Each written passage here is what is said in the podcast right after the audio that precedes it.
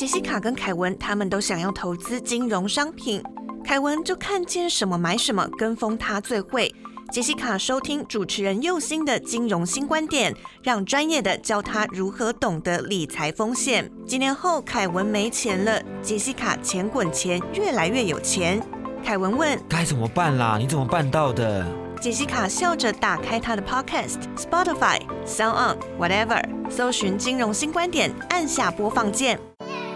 教你当个聪明的金融消费者，养成正确的理财习惯。听右心的金融新观点，一起学习怎么守护自己的宝藏。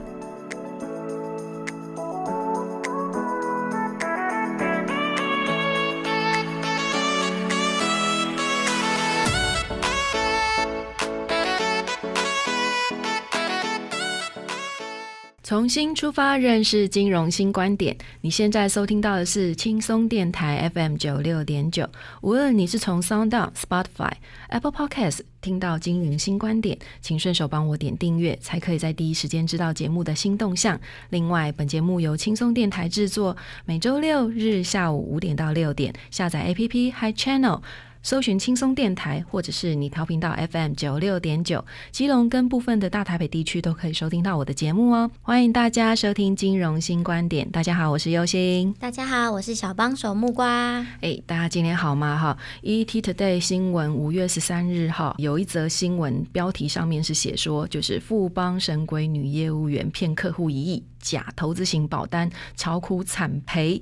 满十年才曝光哈，那其实被业务员诈骗保费的事呢，很难在一开始就会看到苗头啦，除非呢，我们的消费者很有警觉性哦。我都在讲了，就是通常你被诈骗的时候啊，哈，都会像得肝癌一样，刚开始的时候都不会有任何迹象，因为肝是一个非常强健的器官哈，它通常有问题让你觉得开始痛或不舒服的时候，通常都已经很严重了。其实这个挪用保费这一个事情，也通常都是像这样子哈。这些业务员呢，为什么要这样子做？有可能都是计划好的，也有可能是临时起意的哦。那但是通常有一点是很共通的，就。就是他们都很清楚消费者的心态，好，那所以会老早挖好洞在那边，就看谁够贪心就会掉进去哦。所以我们要怎么样有警觉性？就是透过学习让自己懂更多，让我们从这个新闻里面去学习到怎么避免掉这些纠纷。好，好，那我们再看一下，就是这段新闻里面我们需要学习什么东西？哎，来第三段新闻，我们再请木瓜帮我们读一下。这位林姓女业务员呢，一开始把保护给的钱都拿去买股票，也赚了一些钱，足以支付假保单的利息。但后来投资失利，又找不到其他保护可加码买假保单。二零一五年间呢，她就开始周转不灵，因此这个林姓女业务员呢，就决定要向信任她的六组客户来道歉，并且跟他们坦诚她卖了假保单。啊，谢谢木瓜哈！你看这个新闻里面啊，哈，其实是自己已经周转不灵了哈，那所以呢，才开始决定要跟他的保护。或者是他的客户哈，来去做一个坦诚。木瓜，我问你，如果啊哈，他没有周转不灵这一件事情，你觉得他会去跟他的客户坦诚吗？我觉得应该是不会。你看，这个就是一般人的一种心态哈。对，除非真的是暗看没 care，已经没有办法遮盖这个事实了哦，所以才不得已就只好坦诚。不然到时候真的爆出来了，他可能就更没有办法收山哈。那通常都是先认错的，大家就会觉得好吧，你都认错了这样子哈，就。会比较放他过一点，这样哈啊，这个业务员呢，想要学保险公司来卖投资型保单，基本上我觉得他很有勇气哈，以为学保险公司来投资金融市场是可以捞得风生水起哦。但是个人觉得“天有不测风云，人有旦夕祸福”这一句话非常适合形容金融市场的哦。那因为金融市场很诡谲多变，不是一般人可以预料到的哦。那随便一个天灾人祸就可以让你的资产在一夕之间减半或全无。好。我不用讲别的，就拿我们这一次的武汉肺炎来讲，就是这么一个情形。其实很多人的资产在这一段期间，从去年的十二月到目前为止哈，可能有些人的在股票的投资市场的投资已经砍半了。好，那砍半还算客气，有的根本就是全没了这样子哈。那所以像这样子的天灾人祸是根本我们没有办法去预料到的哈。那像保险公司这么大的一个公司，他都没有办法去避免了。何况是一个小小的投资户，然后这个业务员他又要学保险公司来卖投资型保单，基本上我真的觉得他真的还蛮有勇气的哈啊！再来，因为挪用保费的关系，所以我也再去搜寻了相关挪用保费比较近的一个新闻哈。那比较近的新闻是两年前也是一样是保费挪用的，但是这个出事的对象是基隆邮局一个柜台的人员呢，他挪用用了保费，挪用了多少七。亿，想想看，七亿大概有多少？好，不要想了，想不出来，因为真的太多了哈。那简单的来讲，这个业务员也是相信自己的投资的眼光跟操盘的策略哈，他觉得他自己的手法很精准，所以把收来的保费一样。都没有拿去投保，就是没有缴回去邮局这边帮客户真的买保险哈，而是把保护的保费呢挪去另外做投资哈。据那个新闻讲的是说，他去买美元保投资股票啊这些东西，买衍生性金融商品哈。那最后呢，因为利息计算错误，所以没有办法填补承诺给保护的利息，导致东窗事发哈。我想啦哈，会去邮局购买保险的通常。一般来讲，大家的概念都是那个邮局六年期的那种保单哈。那大家要投资一次都投资很多哈，所以最后累积了七亿多的保费没有缴进去哦。那这个其实是相当庞大的哦。我们再回到富邦人寿这个新闻哈，我们再来跟各位分享一下这个里面消费者所付出的一个代价哈。来，木瓜再帮我们读一下这个部分的新闻。部分客户呢，因为保额较低，愿意跟林女来进行和解，但是蛮多的。客户也是转向保险公司，要要求他们负责。在台北地检署的调查之后呢，就起诉了这个林女业务员呢，涉嫌从二零零六年七月一号开始，以假保单、伪造的送金单诈骗了客户一亿多元。那至于呢，二零零六年七月一号以前的犯行呢，都已经超过了法定追诉的时效，所以呢就没有起诉。那林女的张姓丈夫呢，虽然说是业务同事兼主管。但因为没有证据来显示他知道他的妻子犯行了，所以呢，另外的处分也是不起诉。谢谢木瓜。我想啦，哈，综合这两段新闻哈，我帮各位整理出来几个重点哦。这个也是一般的消费者在面临这样子的状况的时候是没有想到的一件事情哈。第一个问题就是，你有极高的几率是拿不回你的钱的哈。那就算要拿回来，也要经过冗长的诉讼程序。其实我有听过很多数的受害者在被挪用保费之后呢，业务员不是两手一摊说啊，我的不急，狼吧 gam gam。被命一掉好哩，哈，就是命给你，我就是没有钱还了，哈，那不然就是好吧，那不然我打折还你好了。譬如说我可能投资一百万，那我还你个二十万、三十万，甚至五十万这样最多，哈。像不帮人寿这个业务员还算有良心，他是要坦诚认错，但是还得出钱还不出钱又是另外一回事，哈。然后再来就是这位零星业务员呢，将挪用的保费投入股市，哈，那这个部分如果他没有足够的风险控管能力的话，就是在拿我们的钱在开玩笑哈。最后投资操作失利哈，像他们通常这样子的操作都是挖东墙补西墙，好，就有点像老鼠会一样。反正我前面的钱分不够了，我赶快再找新的老鼠进来。所以这种洞通常都会越来越大的原因就在这里啊，因为他要不断的找人进来，他才可以去弥补前面他所承诺的这些利息。那后来发生的再说吧。好，通常都是这样。样子好好，那我们先休息一下，稍后再回到我们的节目现场。您现在收听的是轻松广播电台，Chillax Radio。好啦，我们刚才有讲到过，说在看这一段新闻的时候，我们其实要有一些重点哈。那我们刚才有讲到被挪用保费这一件事情呢，我们要拿回来我们的钱的几率其实不高哈，而且就算要拿回来，也需要有一段很长的时间哦。所以这样子的一个历程，其实对消费者来讲是一种心理折磨哦。尤其是如果你投入的钱是你大半生的心血的话，那其实非常的煎熬哈。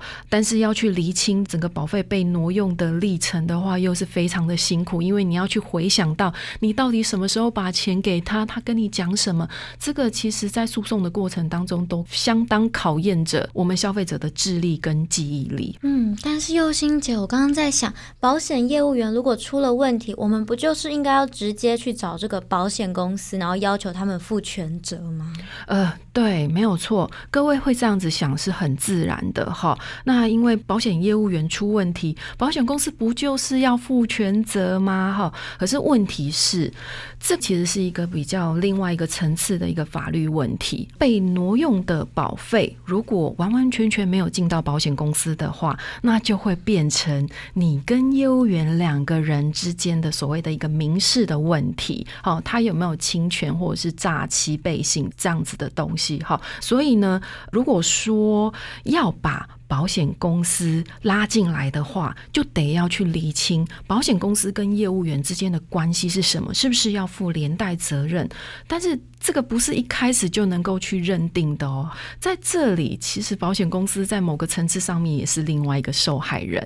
你看，像在这个富邦人寿的新闻里面，其实富邦人寿他是去告这个业务员的哦，好，所以他也是受害者之一哦。所以我在强调的是一个地方，就是当这个事情发生的时候，其实，在短时间之内你是没有办法追回你的权益的哈。那其实很多人会觉得生不如死的原因，是因为我把大半生的积蓄全部都投入。在这一个保险里面，我这么信任你，然后再来，可能在这个时间点，我其实是有钱要急需的用的，但是又被你挪走了。要追偿回来这一笔钱，可能要五年、十年，甚至最快两年。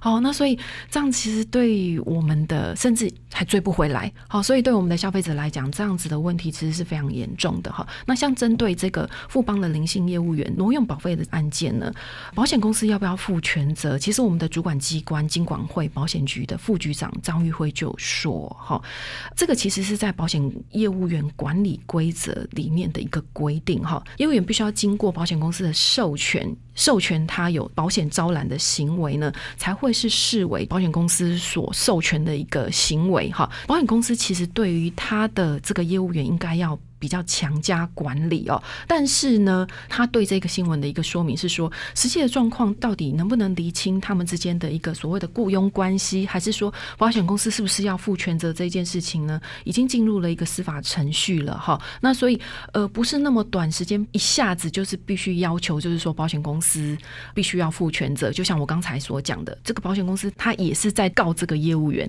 他本身也是一个受害者哈。那我没有收到保费，然后平白要负这些责任，感觉上是真的蛮衰的哈。啊，我我个人的感觉是这样的，不是我在帮保险公司在说话哈。还有啊，另外一个问题就是说，各位有没有想过，为什么这样子的事情会一直出现？好，这个也是我要大家去思考的一个问题哦。保险跟业务员跟你做的一个保证，做的这个保证是保单本来就有的获利，还是说是他个人的保证？哈，那很好玩的地方就是像。他们大部分的业务员都会在讲说，哦，我们这个保单里面的预定利率啊，就是比市场的利率高啊，哈。大家在听到比市场利率高，甚至比定存的利率高的时候，大家开始就会丧失理智哦，就是诶认为哦，对，利率这么高，这样投资下来算一算，嗯，好像还可以赚蛮多钱的哈，所以就开始觉得嗯。很值得投资哈啊，是值得投资什么啦？如果各位真的了解到保险里面这个预定利率真正的含义的话。其实我相信各位不会这么贸然的就把钱投入保险市场里面去哈。我一直在强调，保险这样子的商品是在分散风险，它不是让你赚钱用的。这个业务员里面一直讲的预定利率，其实它是有三个结构组成的，一个是死亡率，一个是费用率。然后另外一个才是所谓的预定利率的投资的百分比，这个部分才是保险公司拿去做一个投资升息的地方。好，所以呢，你所认为的投资不会是那一个所谓你认定的那一个投资的预定利率。哈，所以很多人说要靠保险来获利，我觉得是 good luck 啦。如果你个人是个非常非常非常非常保守的人的话，哈，也许可以。但是如果你真的想要赚钱，哈，我个人认为是还不太可能，因为你想要在保险里面赚钱的话，你相对你要投入的资金更多。尤其是在各位很喜欢买的储蓄险这一块哈，那你要有很多的回收的话，那你相对的投入的保费就要多哈。对我来讲，我觉得这个不是一个很好的杠杆原则哈。那第三个问题就是说，当你购买这个金融商品之后，你都怎么样追踪你的投资的动向？譬如说，你想买股票这件事情，是你投资后自己看盘追踪，但是其他的商品呢？如果你买的是投资型保单的话，保险公司应该是会按月的。寄发这些所谓的禁止通知书，好来通知你保护投资的情形。那保护在依据目前的投资损益来确认是不是要调整哦。那这些受骗的消费者是不是完全没有投资的经验，或者是说根本不了解这个投资商品应该要懂的基本规则？哈，比如说明明。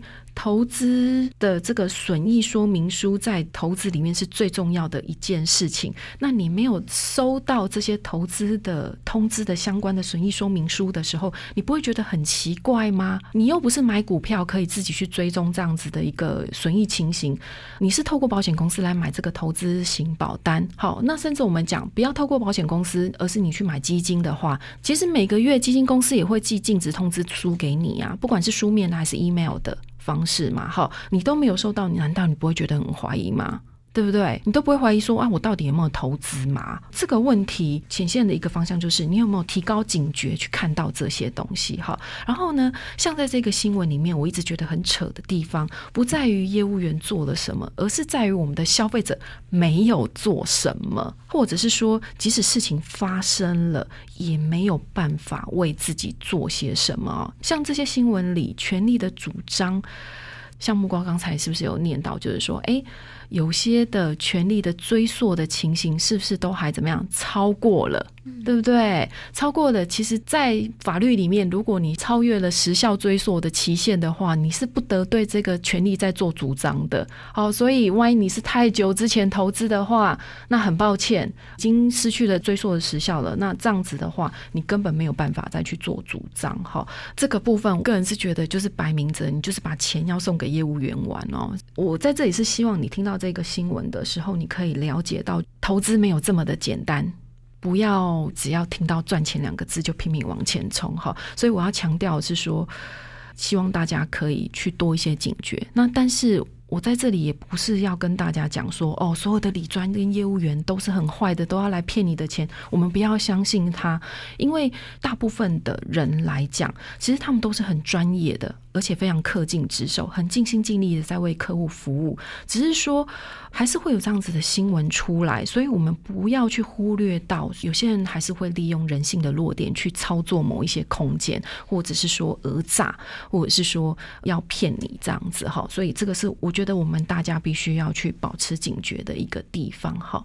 好，那我们的节目就到这边，锁定金融新观点，记得订阅本节目。你可以从 Sound、Apple Podcast，还是说 Spotify。来收听金融新观点，请跟着右心，从最细微的地方建立正确的金融观念及行为。另外，如果你透过广播收听到右心我的节目，记得脸书搜寻轻松电台并按赞，追踪节目新动向。